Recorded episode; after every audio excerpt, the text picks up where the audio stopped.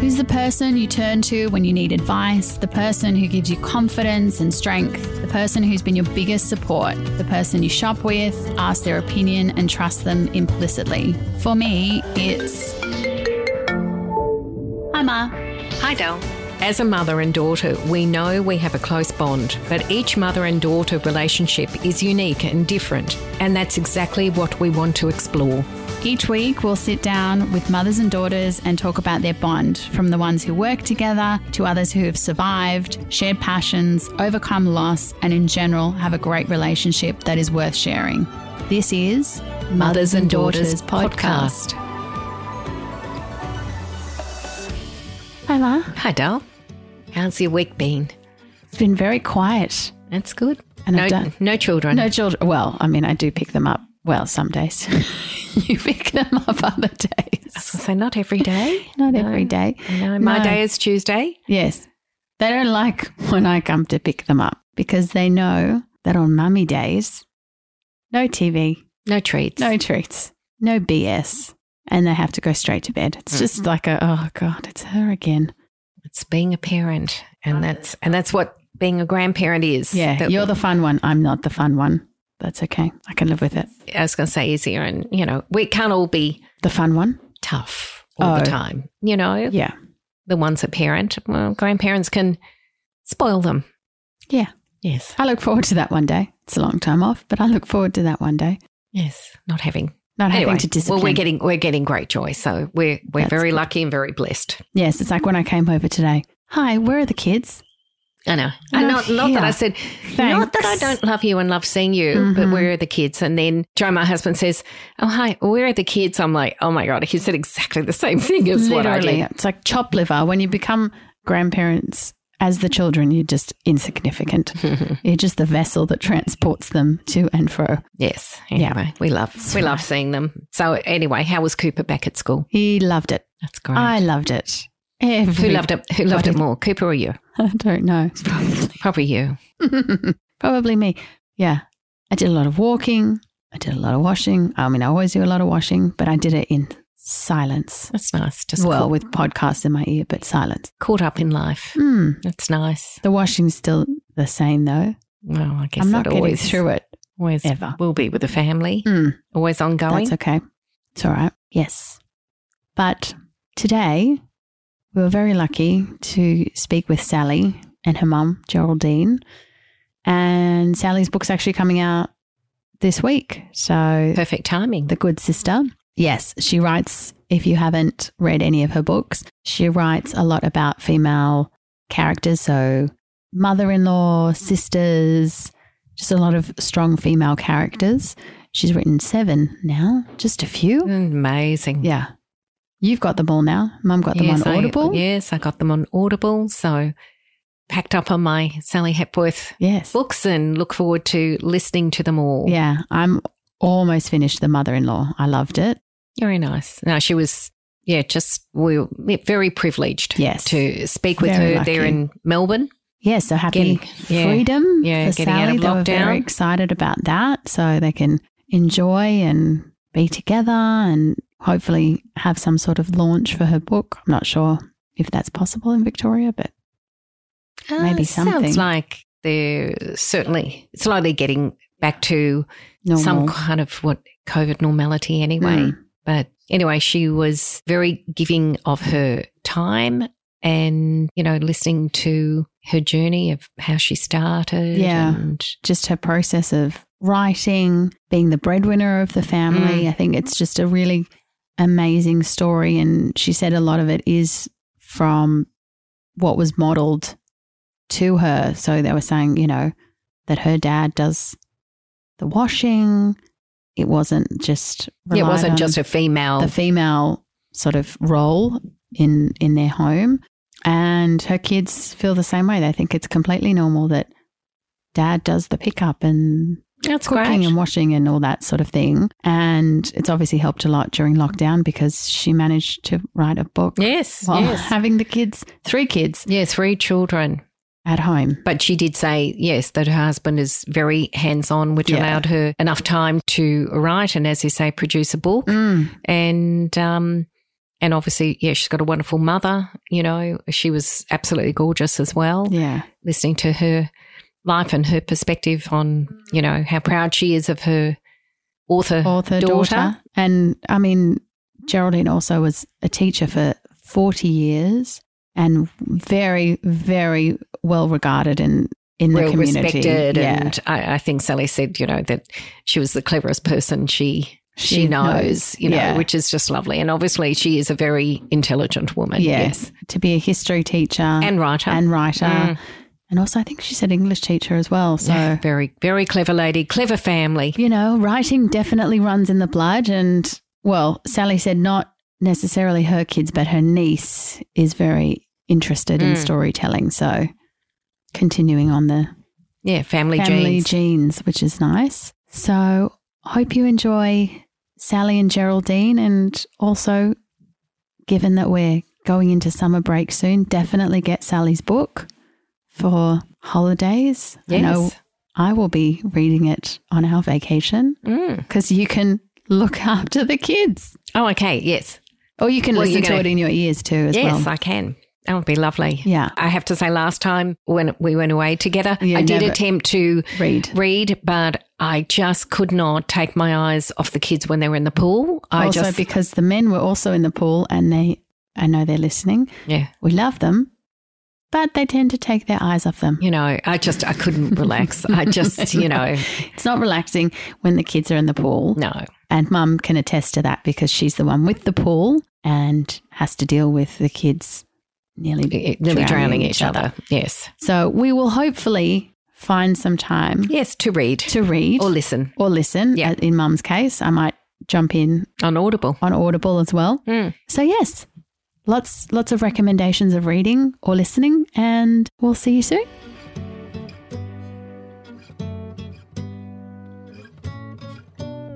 Can you both tell us a little bit about yourselves? we laughed at that Yes. question, didn't we? We didn't know. We didn't know what to say. Do you want to go, Mum? Well, I suppose what in, in fact about do you mean? I mean, there's a certain amount that's there uh, about my career. Um, I, I'm a fairly conventional baby boomer woman, I think. Um, I'll tell you about Mum, and she can tell you about oh, me. Yes, that How might about be that? better.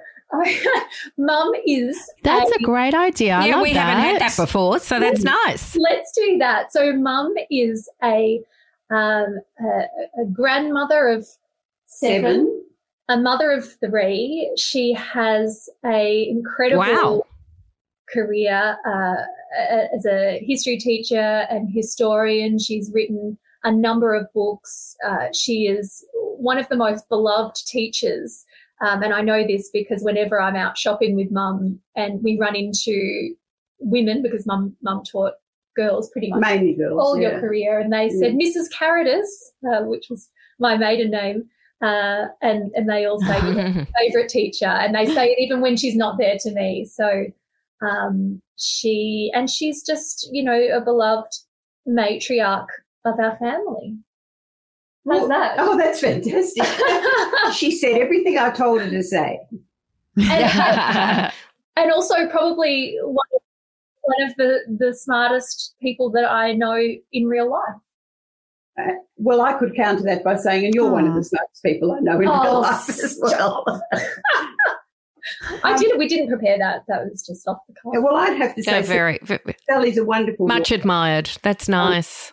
She she was born 21 months after twin boys, and uh, whilst there was a certain uh, anxiety about having three children so close together, the day that she was born was certainly one of the most exciting of my life. And she's been look, we've had the odd little disagreement through the years, but essentially we've always been close and we've always had a lot of fun together. I think that's probably one of the things that, that defines our relationship more than anything else. Mm. Will that do? How's that?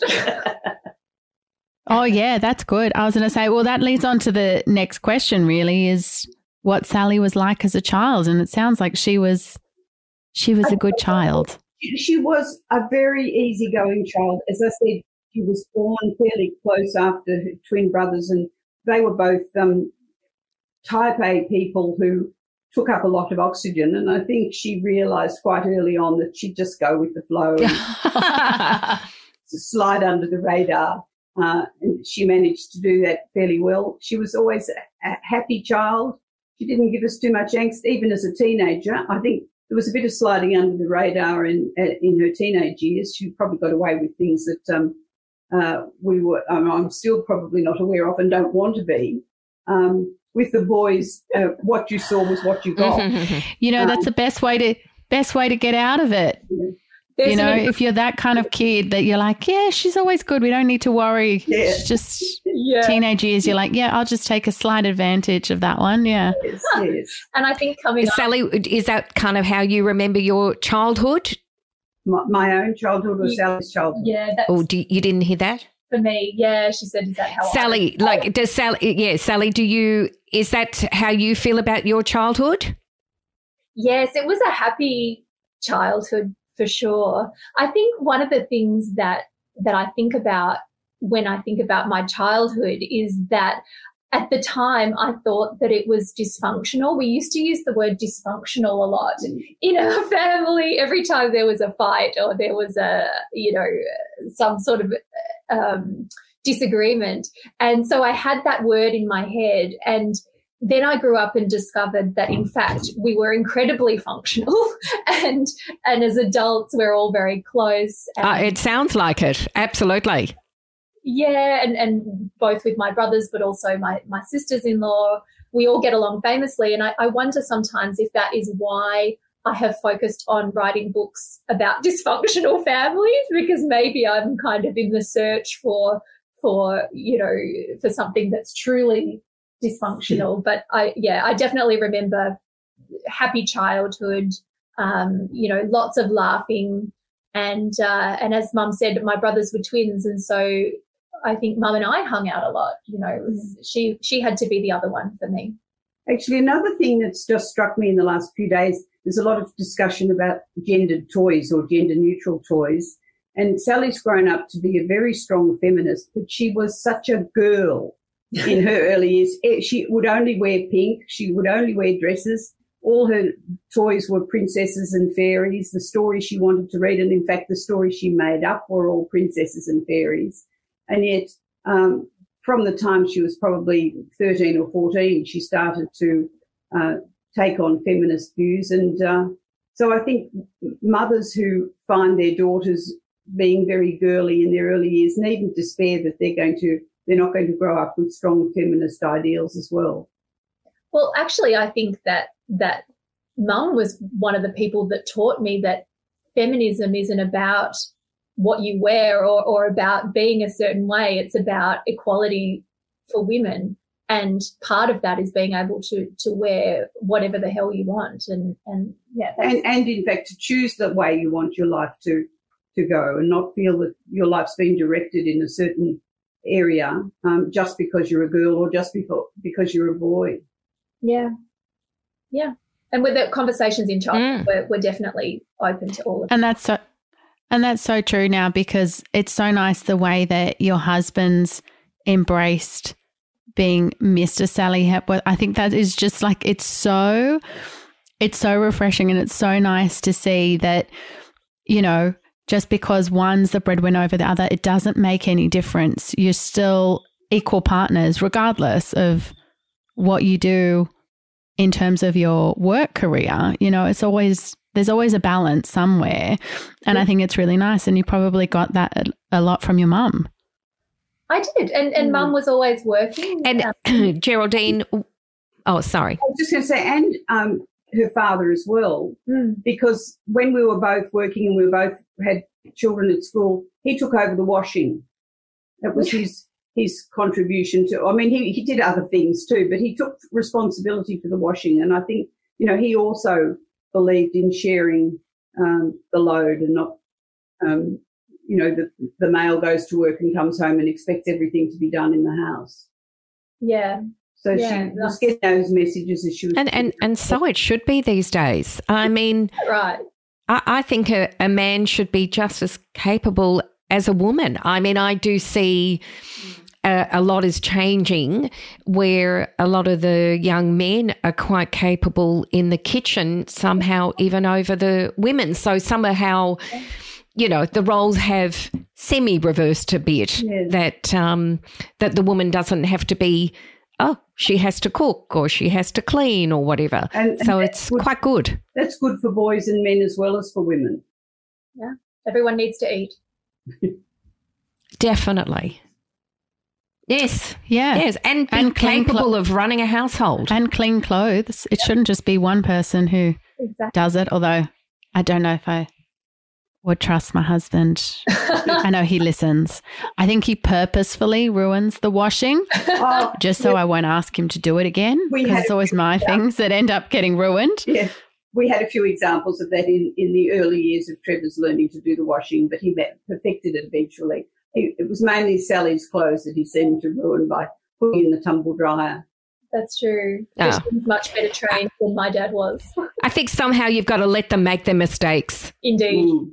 Yep. So, Geraldine, what was Sally like as a student? Interesting um, experience, Sally, in school. Through most, um, she was very enthusiastic at the start of her schooling, prep and grade one. Um, then I'd say really from about grade two through to year 10, she glided. She did what she had to do, but she didn't really put any extra effort into it. And then, and we, we got used to going to parent teacher nights and being told, oh, well, Sally could do better. Sally talks too much in class. I related to that because that was exactly what my parents were told about me. Um, but then first parent teacher yeah. night in year 11, we couldn't believe it.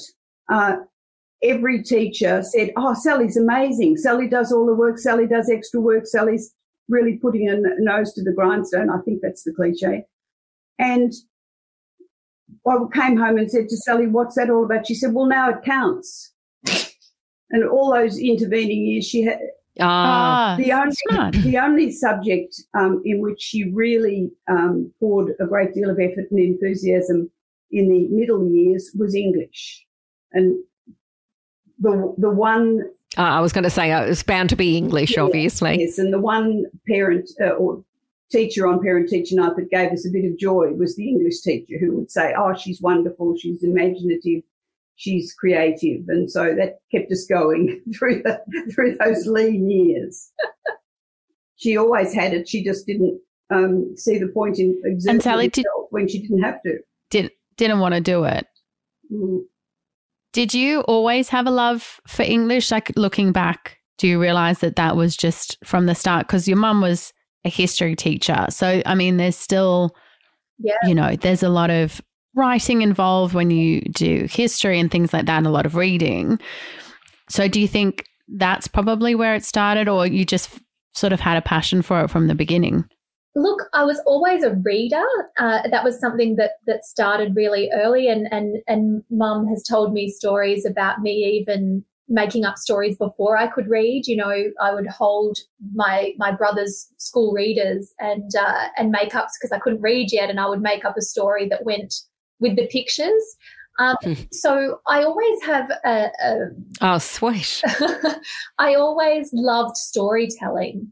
And uh, in terms of, uh, and I always loved reading. And so I guess it was probably in those middle years that mum was talking about when I was, uh, you know, not really caring too much about school. I wasn't a super academic student, but kids start to notice when they're good at something, you know, especially if they're not good at everything. And I, I did start to notice that I was getting some more attention in English class and that people were really enjoying my stories and that they were, um, you know, being published in the school magazines and things like that. And, and that really, um, prompted me along too, because, um, yeah, being good at something is great and, and just storytelling has, has always been, uh, my love. But I would say that ultimately it comes from books, which, which were always a big deal in our house and reading. Yeah, it's so important. I mean, I love watching. I've got a six year old, and over the course of the year, because he's been at school, you know, in year K this year, just watching his progression in terms of reading, you know, because he always is happy to sit down and have a book at bedtime. But to watch that progression of someone who likes to sort of listen to the story and then you know he used to be able to regurgitate it but now he actually reads Can read it. it. Yeah. and it's just it's such a phenomenal thing to to watch Yeah. that progression of being able to read and i think that must be just such a wonderful feeling as an author to know that people are engaging with your words in that way i think it's amazing I love it. It's, it's it's magic that that moment when a child suddenly understands that all those funny looking squiggles can be joined together to make a word, Mm. and that the words can be then joined together to make a story. I think it's a it's a real light bulb moment in a child's education. and it's a it's a joint passion of of mum it is. and It mine. is. I children's literacy. We, we are pretty wild about it. Yes. Well, I was an English teacher as well. I, in my later years, I was more history, but I always taught some English as well. must love book time with the grandkids then Oh, yes, yes. Always. Um, uh, unfortunately, in the last couple of years, I haven't been able to spend so much time with, well, any of them, but some of our grandchildren are in northern New South Wales and in Sydney now. Uh, so I don't get that opportunity, but I certainly did Mm. with, with Oscar and Eloise and Clementine, who've been here, uh, all, well, all through lockdown. I've been able to see them occasionally. And, and my kids have always known, much as I knew as a child, that if you go into a bookstore with Gran, you always come Oh, out yes. with a book. Yes. And, and, uh, back in the days when Oh, that's nice. looked after the kids, that's always a handy one yeah, they Mm. knew when mum had the kids one day a week, they always came home with books. So Yes. Do do you see any um obviously in the kids any sort of passion like yours for for the writing for the storytelling? Uh, can you see that already or not? No. But what about Eloise dictates stories to you and you oh write- that's funny isn't it He does. Look, I, my my two older kids, at least, are very into maths. And my husband Christian was an accountant before he became a, a stay at home dad. And I definitely Ah. see that brain. They're they're both quite. My son is gifted in maths, and and my daughter is very very good at it. And uh, I was not good at maths. I think we would say we would say generously. You, you probably could have been good at maths, but you didn't really put that much effort into it. I just was not the way my brain didn't works. want So to Mm. The jury's out on Clementine. We may have a storyteller uh, or a writer there, but it, it may die out with me. But, uh, uh, my niece Rosie actually is quite into to writing Oh. stories, so it might go that way. Uh, interesting and and sally while uh, while you were living overseas how did you stay connected with your mum and your family It's funny. I've lived overseas a couple of times, uh, once in London and once in Canada. And each time, well, mum uh, and dad came to, to visit, uh, and so did my brothers on various occasions.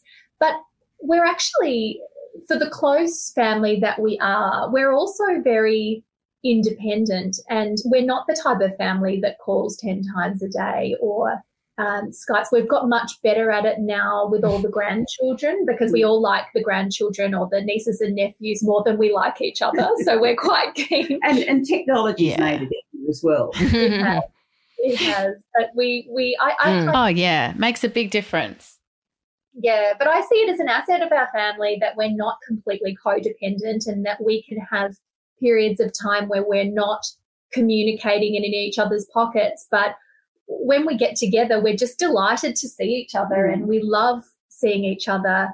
And it's been so lovely as the family's grown to, to just, you know, for that to expand further. But um, from overseas, I think that uh, I was able to fully immerse in my life there and um, come back knowing that my family was still Mm. here waiting for me and I could step back in. Yeah, we, we did manage. Uh, it was um, we had Sally first of all in London, then later we had Chris in London and Sally in Canada, and it was a good opportunity for us to do a bit of overseas travel. Um, I particularly remember when Sally was working as an Mm. au pair in London. One of my sisters and I went to London and stayed there for about three weeks and travelled around England a bit with Sally. And I could say without any shadow of a doubt, we laughed for three weeks. It was one of the yeah, most um, oh, is that lovely? Amusing. Um, we we just had a ball. Yeah, lots of things went wrong, and that, um, but we were able to laugh. Isn't that great? Them. Lovely. Yeah. Isn't that lovely to have those? That's so nice. Lovely to have those beautiful memories. Yeah, yeah. Geraldine, what was it like? Obviously, growing up with four sisters, because I can imagine sort of Sally's pulled a lot, obviously, maybe from your stories, but what was it like for you growing up with your four sisters? You probably learned a lot from my sisters as well. Mm. Um, look, it was wonderful. Uh, and we had three brothers as well. So there were eight of us. Um, I came second and um, I, my, oh my gosh. always someone to play with. And being one of the older ones, I think, um, among other things, I was a bit of a frustrated theatrical director, and I was always trying to organise all the little kids into concerts and teaching them to dance and sing. And they weren't very receptive to my arrangements, and mostly the con- I'd have the concert all set up and sold tickets to mum and dad and aunts and uncles, and then of course the concert would descend into chaos and we'd have to give them their money back because the concert had to be cancelled. but that's just one example. We had a lot of fun. I mean, we had fights, of course. You know, we were the Waltons, but um, but it was great. And um, very sadly, one of my sisters, um, about 20 years ago, uh, but the other four sisters regularly have weekends away, or at least we did before COVID and uh, I think we're all very, very lucky. I, I think the thing mm. about mum's family that had a big impact on us yeah. is that mum's family lost both of their parents, uh, or both of mum's parents died while you were. I was 26, the same year, one of cancer and one of a heart attack. So there were still six children, oh. three oh, still at no. school. And because of this, they have just been the closest network of siblings. And again, it's an incredibly functional family of now, gosh, I don't know how many with all the wives and, and, and about, children. About 90. About 90 people from this family, and, and they're all incredibly close. Oh my gosh. I was going to say it must be huge. Yeah, I think we've all inherited how, that. What an incredible family. Uh, but again, yes, ha- having sisters, I, I, I, feel sorry for any woman that doesn't have sisters like Sally, but she's got a couple of very close cousins and she's got wonderful girlfriends as well from her school days. But uh, yes, sisters are very special. Mm, mm. Yeah, mum's the same. She's got I've two. Got two. She's got two sisters, uh, and I just have the one brother. And I think if you don't have a sister, you'll always find that female connection yeah. somewhere else, you know, whether it's a friend or, you me. know, or mom. Me. It's mom for me. And I think it's not, I mean, you always, you kind of, you always long for that because it doesn't matter, you know, when ev- eventually you have your own family and things like that, you still want that, that bond. Yeah. And I always look at my mum and, and my aunties and I'm like, oh, it's just so nice that they, have each other. Yeah. It's really nice. It is. We're very lucky. Sorry. It's all right. very lucky. And uh, Sally, can I ask you, how did you transition from HR to author? We were just talking about that. I, I, I suppose I had always wanted to, to write novels, um, but I didn't know that that was something you could do. You know, it just it, it wasn't like becoming a doctor or a or a lawyer or a carpenter where you could go and, and you know do an apprenticeship or a degree and, and come out. So I I did an arts degree, which was the best thing ever. I went into HR and then I had a baby. And I remember uh, being on maternity leave or, or, about to embark on maternity leave in Canada, where I was living at the time. And uh, and mum actually came over for the birth of my son and I said to her, Mum, I think I'd like to write a book um, on maternity leave. And and so I did. and my reaction, I tried to keep a straight face, and uh, there she was with a three day old baby, and she said, I'm going to write a novel. And I said, Oh, good on you. My voice and my face, I think, were positive. My head was saying, Who do you think you're kidding? You've just got a new baby. Are you crazy? No idea. Yes. And I was wrong. She was right. She did. She wrote that first baby in the first, oh, sorry, the first, well, it was a sort of yeah, the, the book baby novel book. well, sort of close. While she still had um, a very young infant. So, in terms so, of the transition, I guess I was. Um, That's amazing. I was due mm. to go back to work, but I we then moved home from Canada. Um, so I didn't have a job to go back to. So I kind of dragged out that maternity leave a bit longer while I continued to to try and get a, book published, but uh, it, it's a big process and it's long, and there was lots of rejection. And uh, I did go back to work part time in HR. I had a second baby, and it was around that time that I got a book contract that allowed me to work uh, or to write full time, and, and for that to become my job. So it was a, a number of years, and uh, that's amazing. Yeah. Yes, it wasn't a note. And, and can I ask? I'm not. Is when you. Sorry, Geraldine, you you continue. Oh no, I was just saying she wasn't an overnight success. It was over um, a few nights. Uh, yes, yes, a few hundred nights. just a few. Mm. Are you how how do you write? Is it like do you kind of say, well, these are the a lot of times I sit down, or or or is it very organic and you say, "Oh, I'm ready to write now. Tomorrow, I'm not ready." How, how do you do? How do you do? I always find this so inspiring. I always think, especially with a newborn too. That, yeah. yeah. Well, then it was different. It was a matter of my baby's asleep. Now I can now I can write.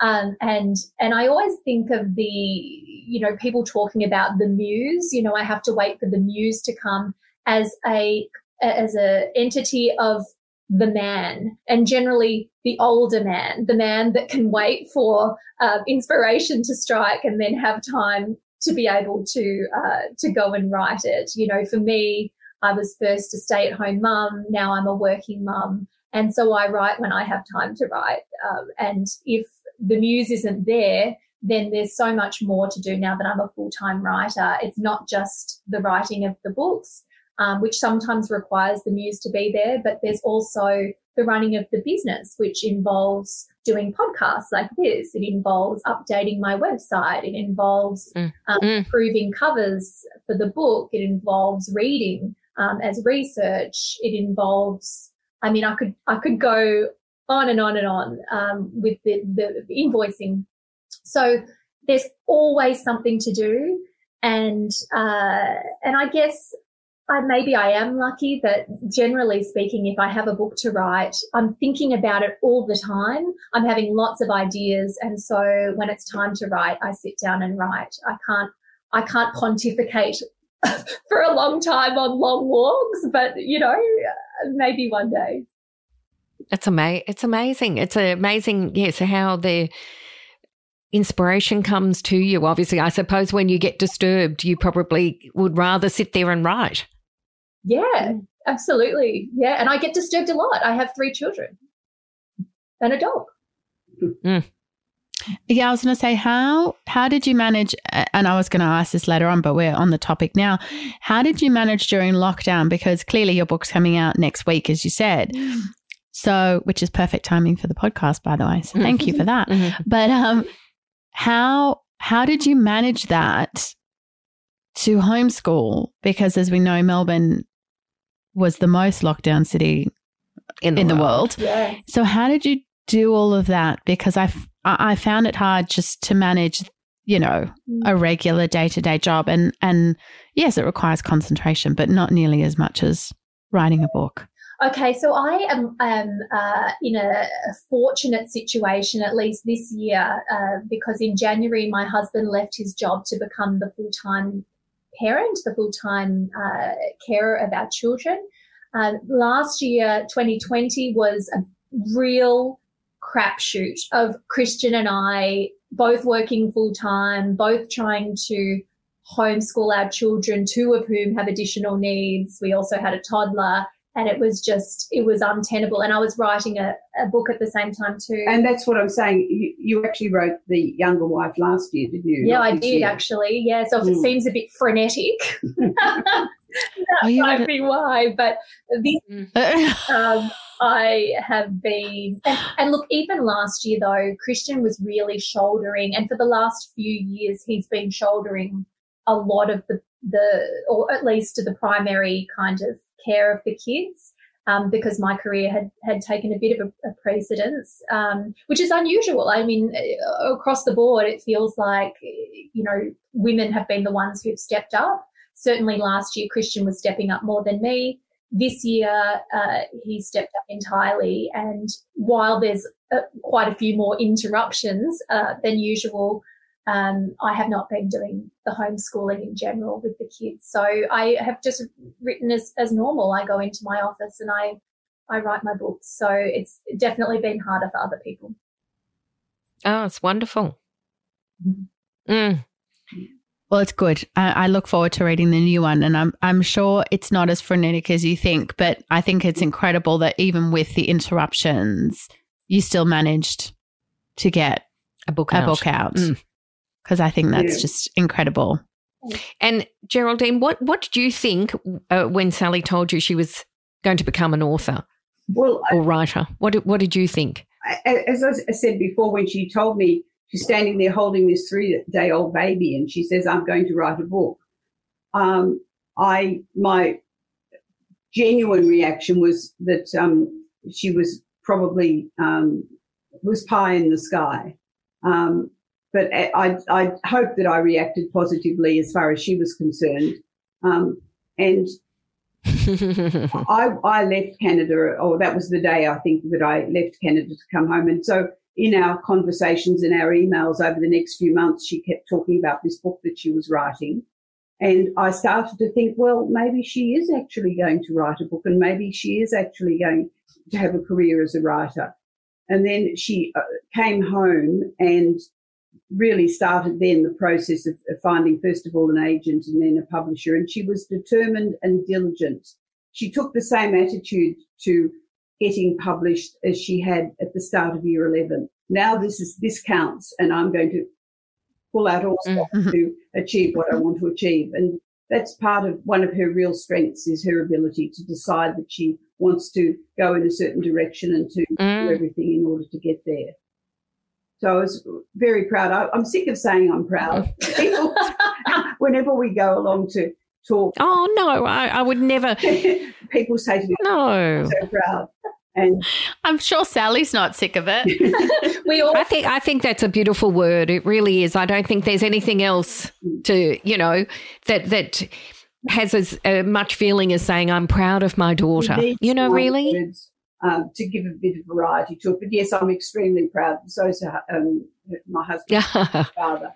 I, I know they're proud. Where we uh, find it difficult to say those things in our in our No. family, though, and, and we rely heavily on humour, and so we're constantly talking about what else she could say the next time someone asks if uh, if she's proud, you know, and if she could just say, "No, not really." It could have been number one on the bestseller list. the other thing um, Yeah. is the way that her father um, shows his pride is by Stalking being me. st- yes. Explain what he, how what he does. Yeah, my dad, who would never use the word proud in his life, but doesn't need to because we, we can tell. Um, he- and, and he does it in other I ways. know. But he constantly is on all of my review sites, my websites. Every time uh, he goes on the Amazon ranking page, if there's ever a movement in any country or any review, he's screenshotting it and sending it to me. And He's letting you know. yeah, I, I swear Oh. he must be checking it the moment something happens Oh, yes. because whenever Every anything day. happens, I hear it from from dad first. He's on to it. he's on he's onto it. Yes. Oh, isn't that lovely? Well, then clearly he is very proud. Yeah.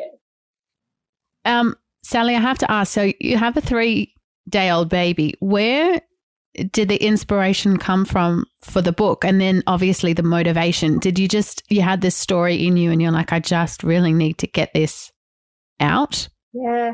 You know, it's funny because I feel like there are different kinds of writers, and, and for some writers, it's about the story that they want to tell. And I hear people say that I've got a book in me, and and they're thinking of a specific book. It's a book that is the story of their grandmother, or it's a book that just has, you know, a, a, a fictional story, but that has some truth that they want to get across.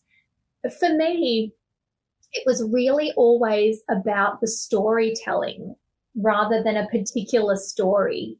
Um, and, and still is, which is why I think that I didn't have that uh, what they call second book syndrome, you know, where, where a lot of writers have told the story they wanted to tell and then they are looking at a blank page thinking, what do I do now?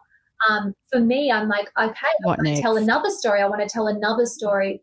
And uh, so that first story, it, it was kind of inspired by where I was at the time, both geographically and also emotionally. It was about a woman who, uh, it was about a French woman, in fact, and while I lived in Canada, I was working for a French company and uh, I was in HR looking at intercultural relations. And so I had an idea for a book about a French woman who was uh, living in England uh, and, and the different ways that the French and the English, you know, the wild, passionate, cliche French woman and the stiff upper lip Brits and, and how they could kind of uh, butt up against each other, which is what something I'd been doing at work. And and that turned into a, a story. But it, it, it really, for me, it's all about the telling of the story uh, and the characters rather than a particular story. And it's the same to this day.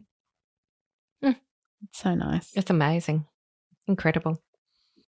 Where do you find the inspiration for your female characters? Do you feel like it's people that you meet, or do you kind of amalgamate different characteristics of people to make your characters? I've heard authors say that every character is a third yourself, a third someone you know, and a third made up. And while that's not, you know, a, a complete equation that you can apply to every character, I think it's pretty close. I, I've, I've never kind of taken someone from real life and and put them on the page. You know, and no matter how many times people say, I think I know who that is, or I recognize that hmm. person, mm.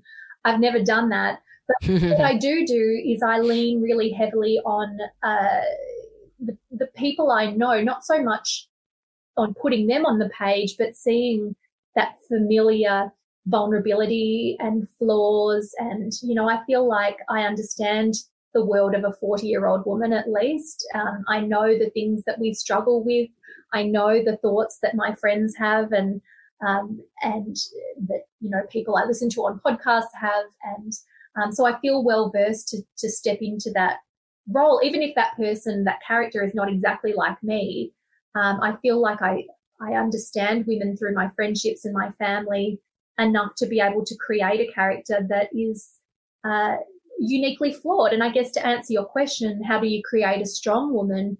you make her flawed and uh, and so you can then make her rise to the challenge of living because we're all flawed you don't want some perfect heroine you know telling a story because that's nauseating you want someone who is a little bit like you has the same fears and troubles that you have and yet yeah. thrust into this situation they're able to rise to the challenge and, and that's what i find inspiring so that's what i try and write about and Geraldine, uh, like, uh, I guess digressing back to you as a teacher for over 40 years, um, how do you think, uh, you know, learning has changed since you first started teaching? Uh, this is something. Excuse the helicopter overhead.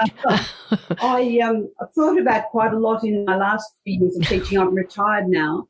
Um, but look, obviously, a lot of things have changed, particularly in terms of technology and equipment and um, IT skills and all of those things.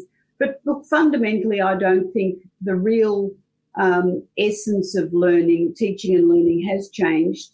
If you have a, um, a committed, enthusiastic teacher and engaged, engaged students, that's when learning takes place. And I think that that's, you know, we could go back to the ancient Greeks and that was how learning took place then and that's how learning still takes place. So uh, you know, that was one of the things in my last uh, year at, um, of teaching and a few colleagues, younger colleagues who uh, knew I was retiring and that I'd been teaching for a long time would say, "Oh, I bet things have changed." And my stock uh, initially, I said, "Oh, yes, of course they had." And the more I thought about it, the more I thought, "No, the, the, the nitty gritty of teaching of what goes on in a classroom really hasn't changed at all." And I suspected all the technology in the world won't make a, a dramatic difference to how teaching really works. Mm.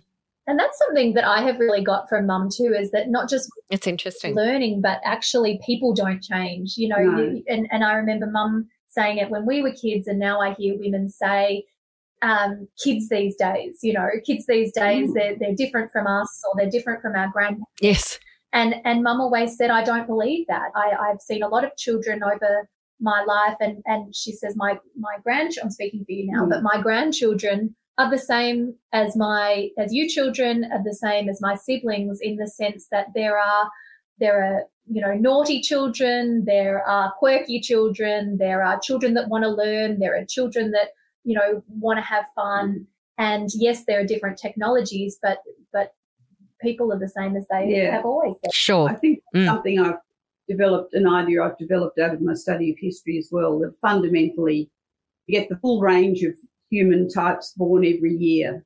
You know, the selfish ones and the and the generous ones and the lazy ones and the hardworking ones, etc. And I, I don't think that changes very much. that's true that's true yeah as you say technology has changed but Oh yes. People still have different personalities and that will always be Mm. Yeah. And I think most students, most kids at any time want to learn. There's always a few that don't, or a few who have difficulties. And of course, students now, um, th- there's more understanding of learning difficulties and ways to deal with them. Whereas 30, 40 years ago, children who weren't, didn't appear to be um, progressing well at school were either dumb or naughty Mm. now there there's more understanding, and I think that's that's a very positive change in education.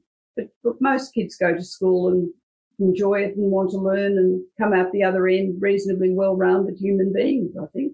or they don't want to learn and they come out okay too Yes. you know I, i've yes i mean i i have been saying to people i, I would think i mean I, somebody corrected me but i would sort of think especially after this lockdown and children learning uh, from home you know that they would go to school with a much greater appreciation Yes. of being at school yeah being with their friends, actually learning face to face, that, you know, if for nothing else, they might really enjoy being at school Yeah. more than just taking it for granted. I realise it's not so bad after all. You hope. I hope. Mm. Exactly. Yes, exactly. Well, it can't stay home forever. No. no No. definitely Well, I know Cooper certainly was. was I know Cooper was thrilled. He went back on Monday, and like I, I don't think he could get out of the car fast enough. Yeah. Um, as much as his bag weighed a ton with all his returning bits and pieces. But yeah, I, I think there's, and also in saying that, I think there's now a huge appreciation for teachers. You know, some people do appreciate what a teacher does on a day to day level, but no one's physically been able to see it Mm. as much as now of the effort that teachers put in on a day-to-day basis and then on top of that have Yeah. like doing it virtually Mm. i think it's if that also is a positive that finally people realize just how amazing teachers are Yeah. another silver lining of of 2020 2021 yeah Yes. There's not many silver linings. Sorry, there's that drilling again. Sorry. one or two as long as you can take one or two out of the pandemic i think we're doing pretty well Yeah. And Geraldine, do you think Sally got, you know, you've written your books as well. Do you always say she got she got it from me, or do you think she's always had it? I, no, in I her. Take, look, I, I'll take credit for um, encouraging a love of reading and a love of books. And perhaps I'm a bit of a grammar Nazi. Um, and I always, with all the children, corrected their verbal grammar and their, if they asked me to look at any of their schoolwork, I always was there with, you know, split infinitive, etc., etc. And I think she's picked that knowledge up. But my, the things I write, I write history textbooks, usually for use in schools. Um, so I'm writing about things that happened and I'm looking at interpretation of the past.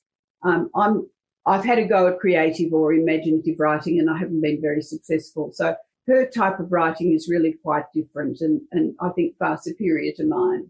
Oh, that's not true. And also, fun fact: Mum wrote a book while she was pregnant with I me, did. right? I did. I wrote my first um, history text Oh, about the gold rush. I wrote while I was pregnant with Sally. So it, it could be So it might have in the DNA, but, but certainly Mum's it does run in the. grammar Nazi Yeah. uh, uh, tendency. I don't think you're meant to say Nazi anymore. Grammar oh police, pedant. uh, yes, pedantry okay.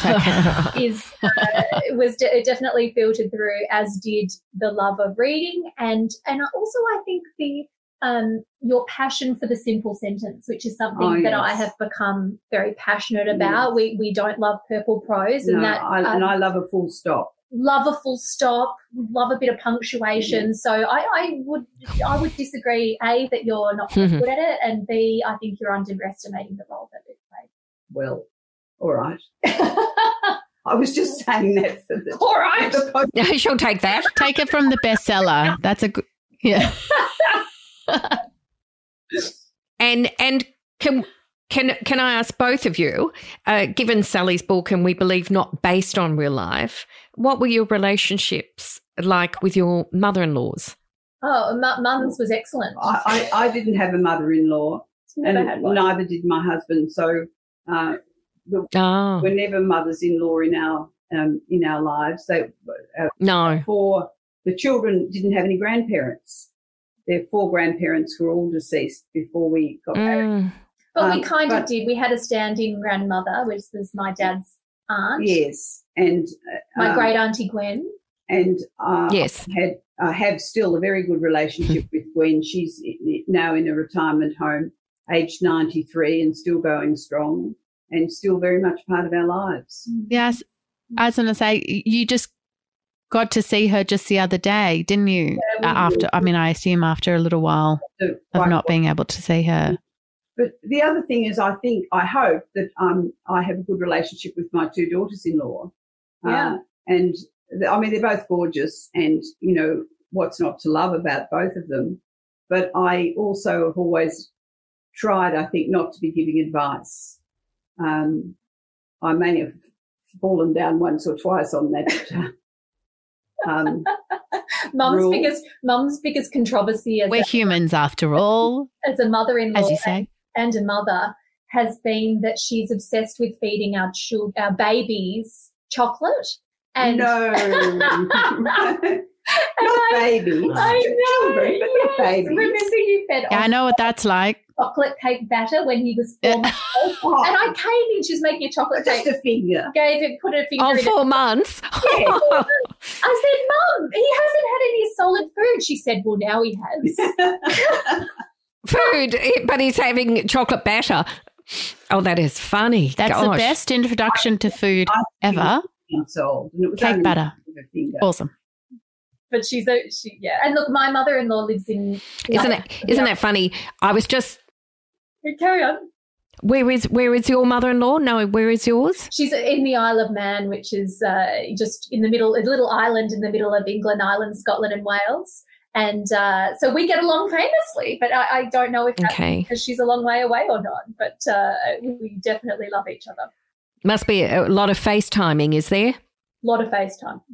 a lot of FaceTime? Yes, I, I, I have to say I'm the we're the lolly grandparents. I have to say for the grandchildren. I mean, I even think there's a secret competition that they're not, the other grandparents don't share about, but Oh. I think they get their fair share from both grandparents of sweets. So don't worry. oh well. yes. I think it's it's our uh, we're we're we're entitled.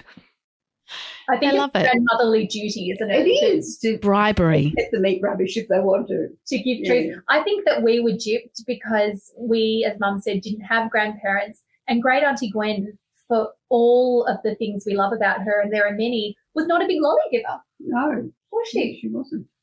Not very fair. No.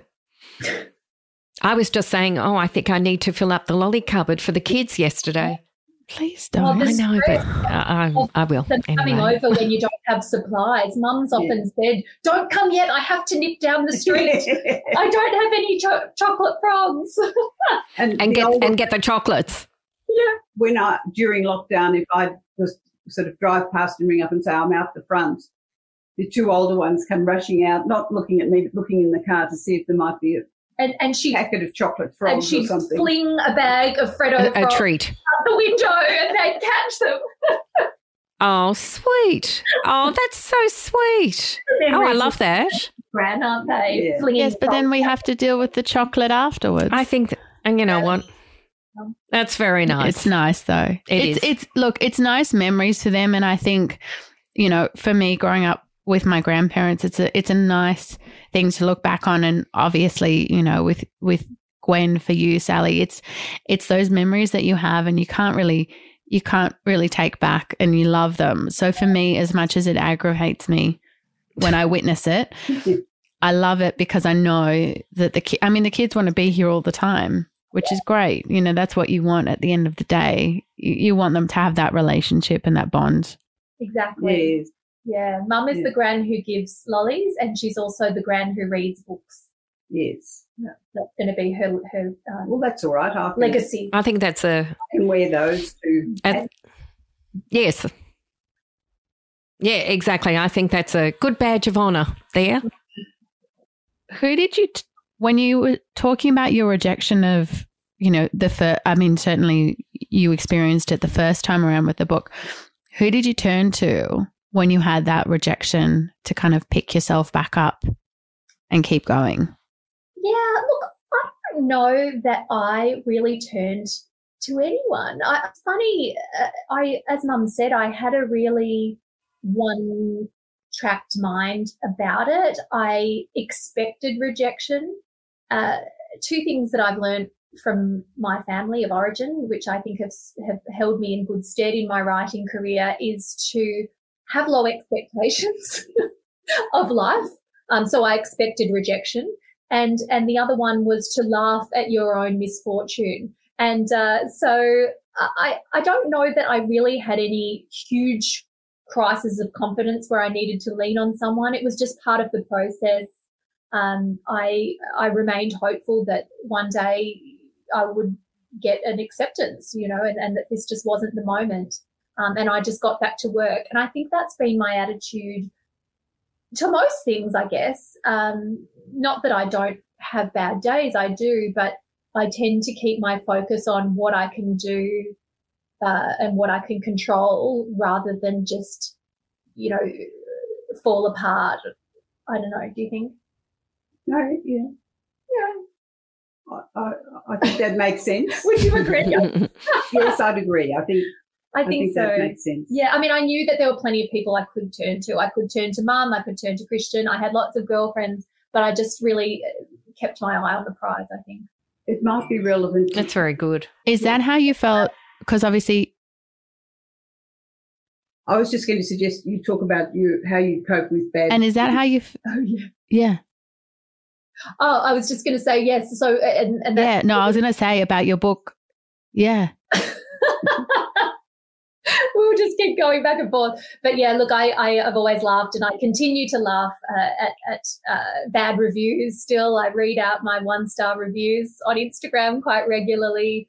And I try not to take myself or anything too seriously because, you know, it, it, it's just all, everything's, everything's worth laughing at and, and Well, I guess in life, well, but in, in life, you can't please everybody.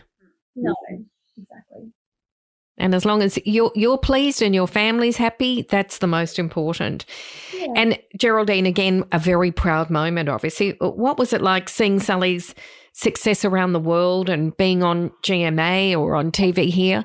How, how did you feel? Well, again, that word proud comes up, and um, we were very proud, but we were also found it a bit surreal. Like Sally, and one- one one of the comments the morning that we found out about this, and Sally sent us first of all a screenshot of the billboard in Times Square, and we'd just been in uh, Times Square, or it's two years ago now, and uh, walked, stayed just near Times Square, so it was very familiar to us. And she, the the reaction on the we've got a family um what's it called a WhatsApp? Uh, WhatsApp, yeah. Um, and one of her brothers Yes. Yeah. comment was, "I've had a good look at that uh, billboard, and it's on top of Hooters." Do you know what Hooters is? I thought So- this, yes. this is how I remain great. That is so You're funny. like, I'm so glad you focused. Yes. Okay, yes, yes. So Keeping that it you- You're very grounded. yes, yeah, look at it's. Uh, I think, yeah, I, I, I get lots of pride from from all of my family, Mm. but I think that the nicest, uh, the nicest uh, nod that I get is that when you bring me back down to earth and and laugh, yes, and they do a good job of it. Yeah. That's very good. Did you feel like you could rely on your family also to kind of pick you back up? Because I know you had a book that didn't quite make it through the way you had hoped it would. Was that helpful also having them there to kind of just, you knew that you could get a laugh from them or make you laugh at the same time? Yeah, that was a real, that was a lower point, I think, than some of the other rejections because that really did come out of left field. And uh, it was not only a emotional blow, but it was also a financial blow because, you know, I'm, well, I'm the only breadwinner in the house now, but I was, you know, probably the larger breadwinner then. And, uh, yeah, I found that, I found that difficult. Again, I mean, I probably relied mostly on Christian uh, to get through that, and uh, there were there was one there was one very dramatic moment in the middle of all of that where I walked over to the park across the road and I sat down on the grass and I sobbed, and I felt like even in the moment I thought. This feels very theatrical, like something you'd see on TV. You know, I'm just sitting there going, and just crying, and these poor sweet Or you could use it in the next book. I know, I know, and I'll never forget. There was this couple, um, you know, little old couple walking their dog, and they looked at me, and and I, uh, you know, my- like what the what's what's that woman doing? I know I looked quite mad, but look, I went and I had my cry, and then I came home and I got on with it, which is kind of what I do. I, I it's not that I don't feel, but I just I just get busy again, and that's what I did. And then I the next book was The Good Sister, which was, um, you know, an incredible success. So it's just the roller Wasn't coaster the of mother-in-law?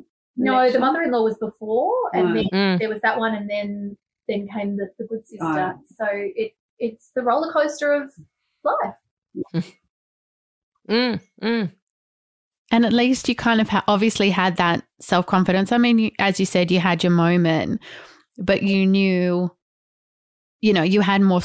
Well, not that you say you have stories inside, but there was more to tell. So you obviously just had the confidence to pick yourself up and go, okay, that was that. And now, you know, on to the next one. And, and obviously it was for a reason because maybe had it, you know, that book gone ahead, maybe the good sister wouldn't have happened. Yeah, and I can be philosophical about it now and, and think that, you know, it was the right thing. Whereas at the time I just thought, I'm going to lose my house. but, you know, and, and that is, and I always try to be clear Mm. about the fact that need is part of the equation. You know, I, I work because I love writing, but I always work, I also work because that's how I earn my money. And that seems like it's a thing that writers don't like to say. They don't like Mm. to be clear about the fact that there is Mm. a financial need.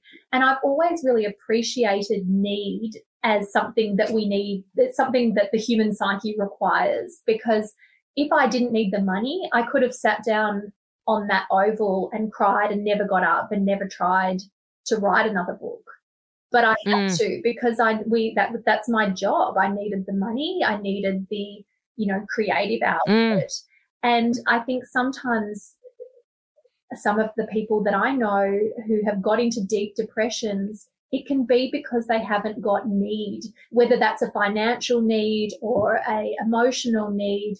As human beings, in order to strive, we need to we need to um, kind of be forced into doing Yeah, it and- because and- otherwise we don't. and have goals and have goals and various kinds. Yeah, but but we you need to need it because I Mm. think that motivation Mm. is great, you but need to be hungry. you need to be Mm. hungry. Yeah.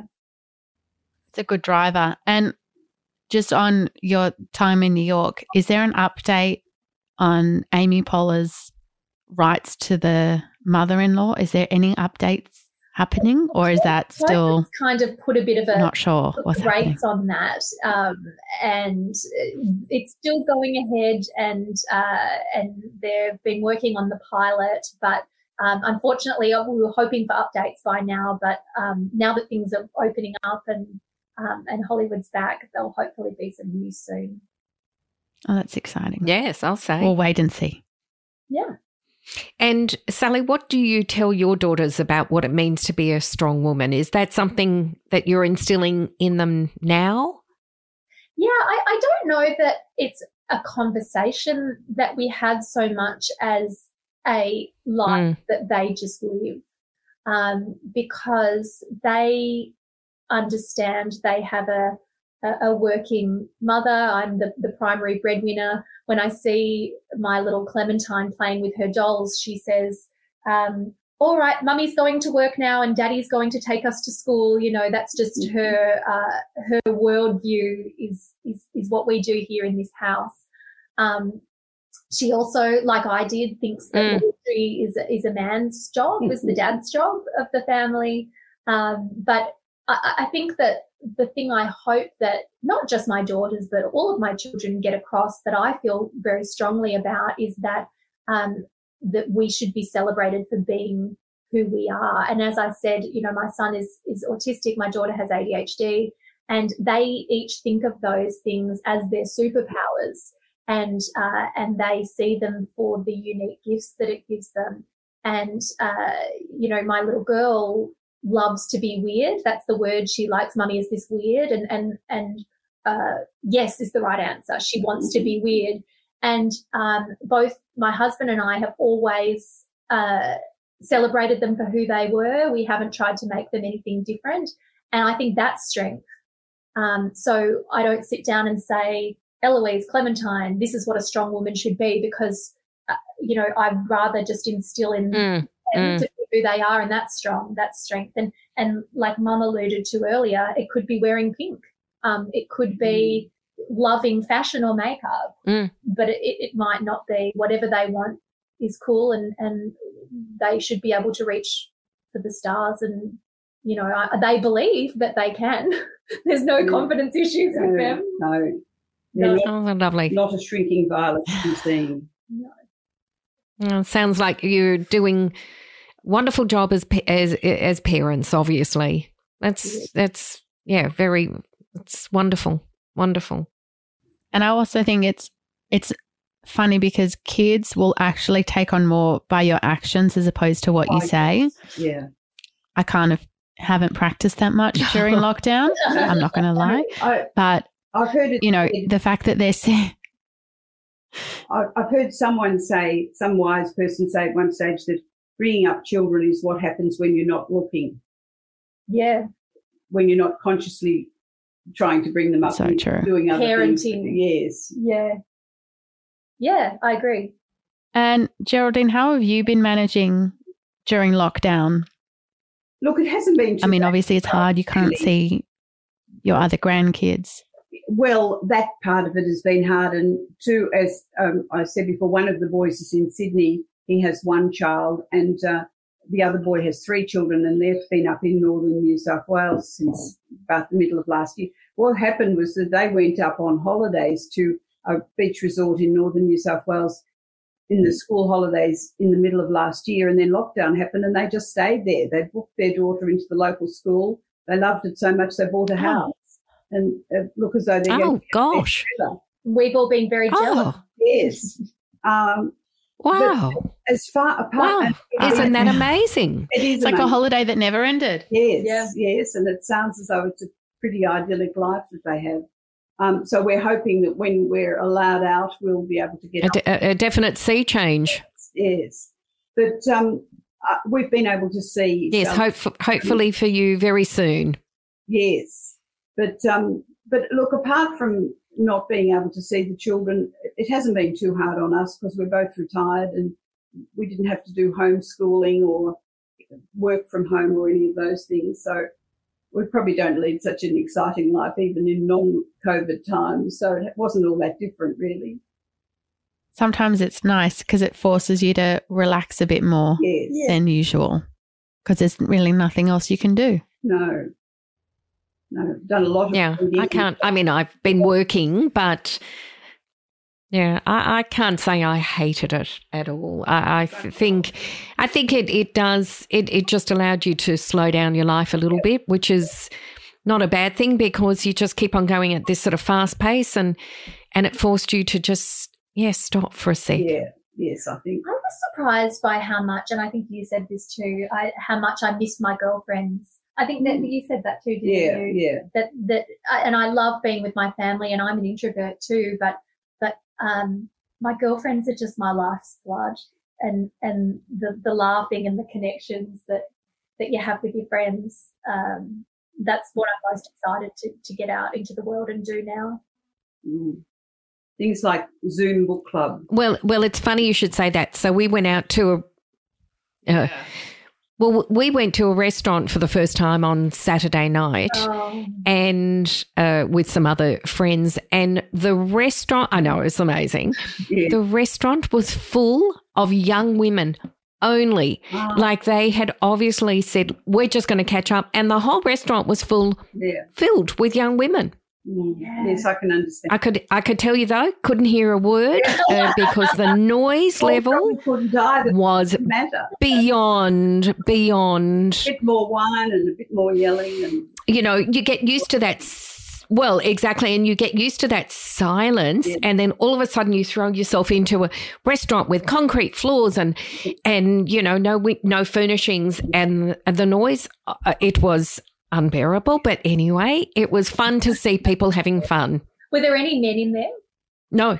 Yeah, it's all women. Oh, Oh, yes, okay. of our age. Yeah. But, you know, we're, we're that of our, but no, no, uh, no men. Yeah. No, no, no men. Yes, the men were at our table, but we're that, you know, old, invisible, as I say, age group. No, no men. Yeah, it's just the It was really funny. connection, isn't it? Just the women.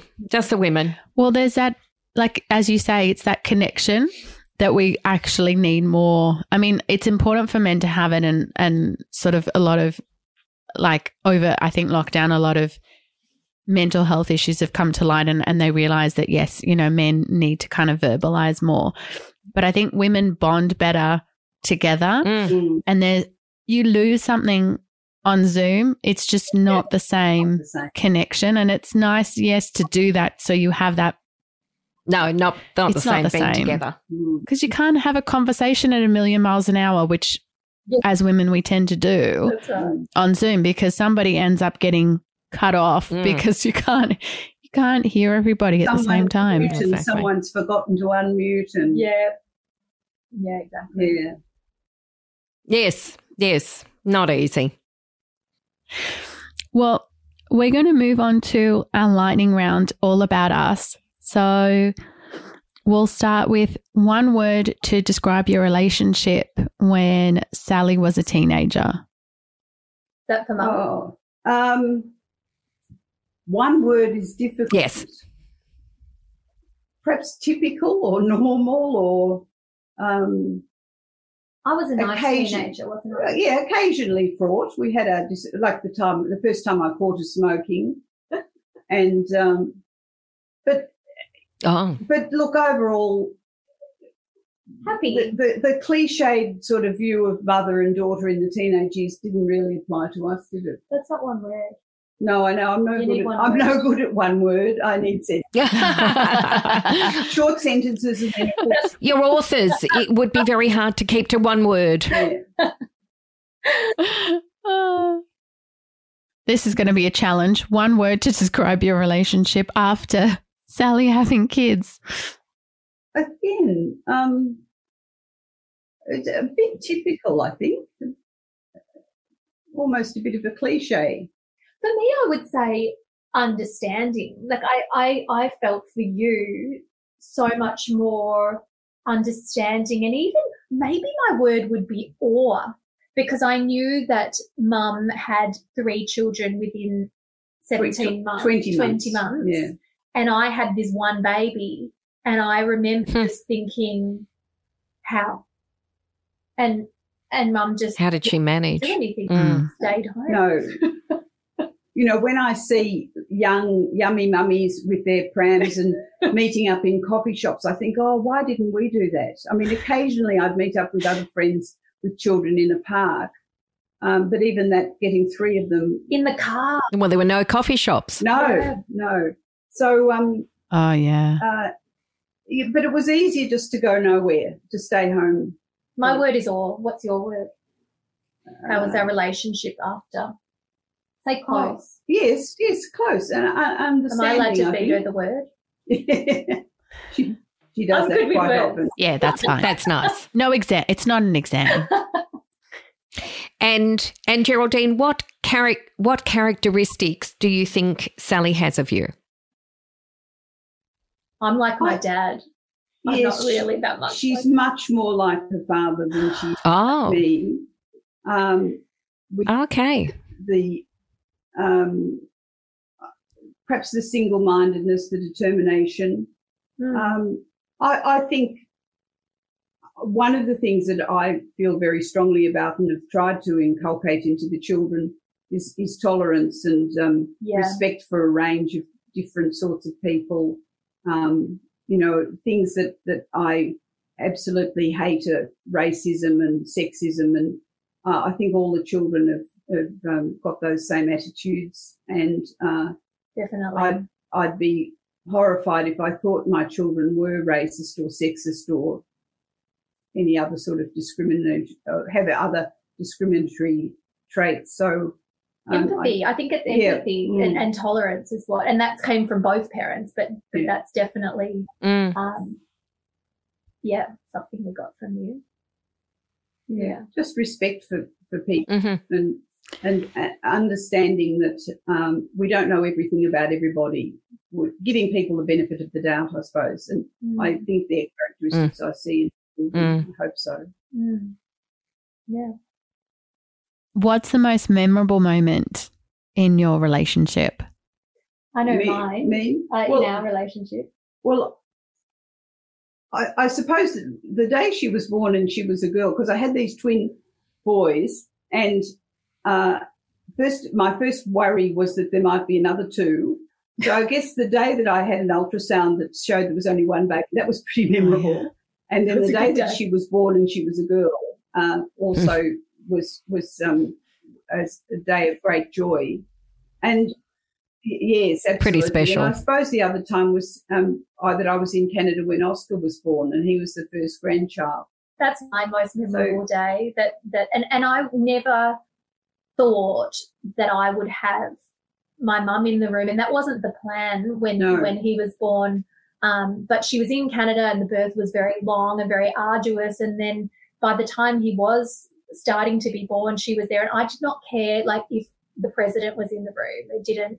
Um, it didn't matter to me at all. And and in fact, um, I remember having mum and Christian with me when he was born, and it was such a beautiful moment that he'd Mm. finally come out because we Because didn't was a think that lot. was It was days. ever going to happen. Mm. And and uh, Mm. that was, and we talk about it still, Mm. don't we? It was a, and because both of us are not that way inclined, we're not particularly squeamish kind of people that would, you know, that I didn't think I'd have mum with me. Um, and and some people have said even to you, was that strange being there? And it wasn't, was it? No, if you'd asked me before did I want to be there, I would have said no. I'll come in, you know, when he's all nice and clean and so on. But somehow I got caught up in the moment, and there was no. It was just. There was And it another was amazing. another time. And was there. sticks in my mind, and I bet Dad would say this if he, he was here and asked about that. Sally uh, did rowing at school, and she'd never been particularly sporty before, and she got involved in rowing, and it just was her thing. And when she was in year ten, she was the stroke, which is the um, the front of the, the boat. front, yeah, the main rower um, in her crew, and she won at an inter-school um, regatta, and it was just we were very proud. The boys um, were both very sporty, and we got used to them having sporting achievements. But we'd sort of just thought, well, Sally's not sporty, and so this was uh, an example, another example Mm. of determination. Um, and also her single-mindedness in that she wanted to win this race, but once she'd won it, she gave up rowing. Because well, I've done it. I've done what I needed to do there. I'm moving on to something. And Oh, no, she Yeah. went out on top. She Yeah, went out on top. That, I, I think that's a good way of, do, of looking at it. yeah, and who gives the best advice? Neither of us. no, We're not good at I, I try not to give it Oh, unless I'm asked for it. No. But um, In fact, most often what you'll see is mum and I talking okay, that's interesting. and saying, uh, What do you think I should do? And the other one will say, I don't know. In fact, That's pretty good advice, isn't it? And then it'll go backwards and forwards and backwards and what forwards. do you want to do? yeah, what do you want to do? And then I'll say, I want to do this. Yeah, do that. yeah. But but actually, the best one piece of advice that mum Oh, that's so funny. possibly ever given me was when Oscar was my first child was a baby, and I rang her and I said, I can't remember the question. Say it was um, he's got some nappy rash. What do I do? And Mum said, I don't know. I don't have the answers for you. And I said, Well, who does? And she said, Kenna. And Kenna was the name of my friend who had a baby about three months older than, than my Mm. baby. And she said, Go and ask her. And it actually Oh, was the best advice ever because, of course, she was actually sh- the right answer. Yeah. Well, I, I, I anyone um, who's had like the daughters-in-law or um, nieces and and uh, or nieces who've had babies, and they've asked about that. I've always said you your best advice comes get one of your girlfriends or a cousin who has a child about one. yeah. They're the best people to call on for advice because it's fresh in their mind. Who's lived through it? It's forty years since I had babies. Yes. I've no idea now. What to do? Yeah, it's true. It's true. Yeah, it's true. And I know we've said this, but how many times a day do you call each other? But it doesn't seem like maybe it's a lot. Not every day. I, I mean, Depends on what's happening. yeah. if there are arrangements to be made, we might, but we don't often just talk for a chat, call up for a chat. No, we're not chatters. We have very um, sort of uh, conversations are very, where are we going? What time? Okay. What do you bring? What Yeah. will I bring? What are you bringing? But we do a lot of, there are a lot of photos of the kids and things. And Mhm. if I haven't sent photos for a while, mum will say, I'd like some photos of my grandchildren. Um, and, and that's it. No, we're not talking, but then get us together in person and we will Mm. chat all day, but not on the phone. And and you talk a We're not lot. phone. No. Yeah. That's Yeah. good. And is there anything is there anything you have always wanted to ask or tell each other but have not? Or never have? No, but when when I was growing up, I used to tell mum everything. And I remember her saying to me one day, Sally, you don't have to tell me everything. Sometimes, sometimes it was just too much information.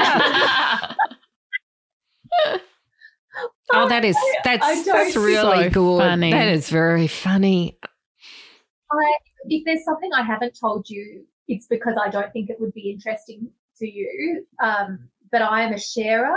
Mum's not a sharer, um, so it's very likely that there's lots of things that she hasn't told me.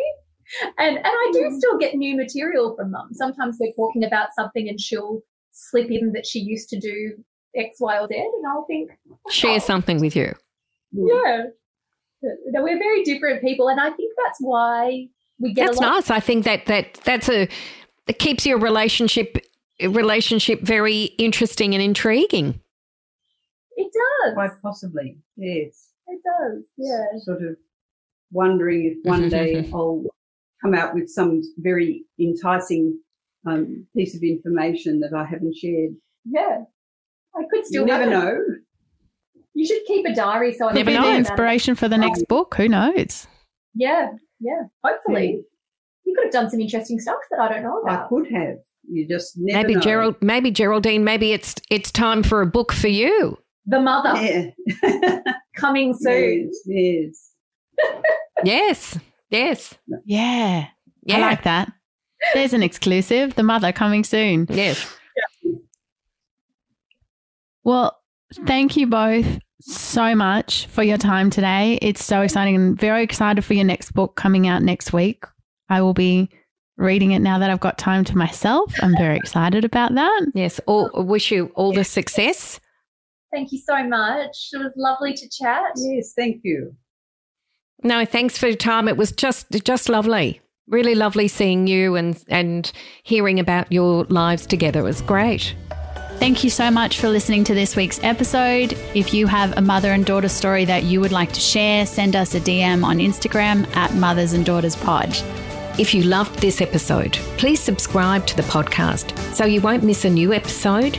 Spread the love and share the podcast with your mum or sister or friend. Don't forget to rate and review the podcast. See you next week, and don't forget to call your mum.